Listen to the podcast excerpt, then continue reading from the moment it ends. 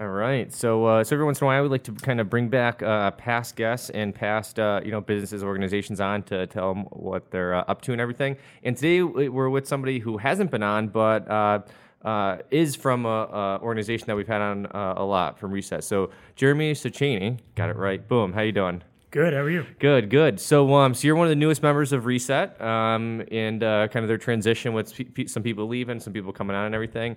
And so, uh, tell us a little about what you do and uh, about the new accelerator, right? It's, that's coming up. Absolutely. Yeah. So I run programs over at Reset. My main goal right now is to bring on a whole group of 20 startups to the program to run through our accelerator, which is a four month program. Starts in January, ends in technically mid-May, so four and a half months. Right. We do boot camp style on the weekends, giving content, education. We bring in mentors, we bring in advisors, we bring in serial entrepreneurs to give tips and wisdom. And our goal is to help those startups go through those four months, identify the gaps in their business models, where they need help, plug them, fill them, and by the end of that four months, have a really killer pitch down then go off and pitch to an investor, then go off and pitch better to their customers. Mm-hmm, mm-hmm. Nice. So I know one of the big things, you know, I, I, went through the Reset Accelerator, I want to say three years ago now, I think yeah. 2014, yeah. Um, and so I know every time new iteration, things have changed. You, you've seen what's worked, seen what hasn't worked. So what are the little bit uh, changes that you got going on this time? Absolutely. So this year we're doing uh, a cool thing. We're adopting the discipline entrepreneurship 24 steps. Um, Bill Aulet out of MIT. Okay. A uh, really smart guy came up with the concept, and it really mashes together a bunch of other entrepreneurial techniques and methodologies. So lean methodology. So lean canvas, business model canvas. Yeah. You got it. So it brings all that together and gives startups more or less a linear path to follow. Mm-hmm. And so they know I'm here's today on this step. How do I get to the one tomorrow? How do I get the one after that? So we're trying to adopt aspects of that and align the four educational summits around that and give them a little more of a framework and understand what they should be doing in between summit one, two, three, and 4 mm-hmm. mm-hmm.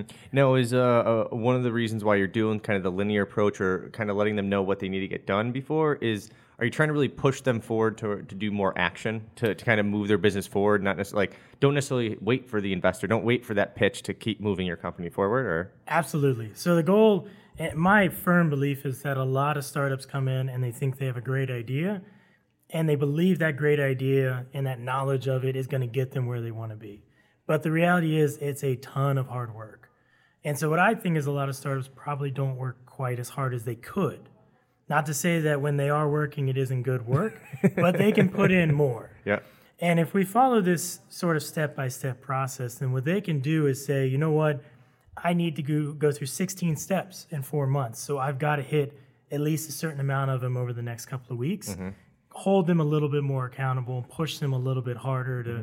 really hit their true potential. Yep, being more like of a uh, of a sports team coach, right? Really kind of giving them the framework of how they can do it, and then making sure that they kind of hit those those milestones, or what? Exactly, and we're really working on on having the culture support that little bit more intense environment. So as opposed to making it seem like something you can drop in and out of whenever mm-hmm. you feel like it. We want this to be a place when you get into the accelerator and you're there for four months, you're there. Mm-hmm. You're going to put everything into it and think of this as my final shot, so yeah. to speak. Yeah, and, and obviously, if they're more committed, then that means the other person, uh, the other company, and there's going to be more committed, and so forth and so on, right? Exactly. Yep. Nice, nice. So, uh, so you got 20 uh, open spots, right? When when do applications close? What's the process of that? Where can they go? So the applications are open right now through December 8th. We're going to do rolling applications. So if we find someone really stellar, we may give them an offer earlier, mm-hmm. but we will let everyone know by December 15th. Okay. So 8th it closes, 15th you'll know. Mm-hmm. Uh, we're going to have a couple informational sessions coming up. We have one uh, next Thursday, and then we have one on November 15th as well. So next Thursday is the 26th? 6th. All right. 26th, 26th. and 15th of November as well. All right. You can go to resetimpact.com takes you straight to the informational page. You can learn more about the program. You can apply. You can register for the info sessions. Okay. Any type of companies that you're looking for? Are you looking for lifestyle businesses or scale businesses or what?